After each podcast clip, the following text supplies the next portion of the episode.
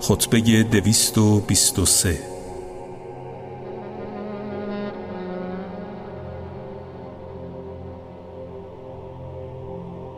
آنگاه که زمین سخت بلرزد و نشانه های هولناک قیامت تحقق پذیرد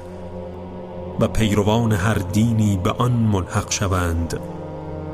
و هر پرستش کننده به معبود خود و هر اطاعت کنندهی به فرمانده خود رسد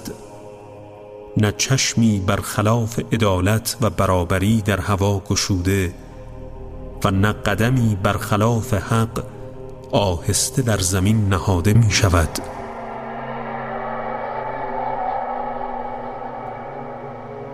در آن روز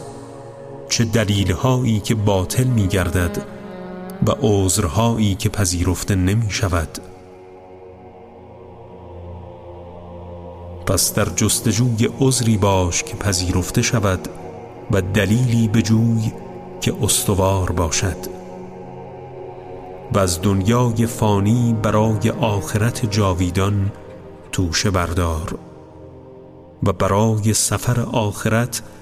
وسائل لازم را آماده کن و چشم به برق نجات بدوز و بار سفر ببند.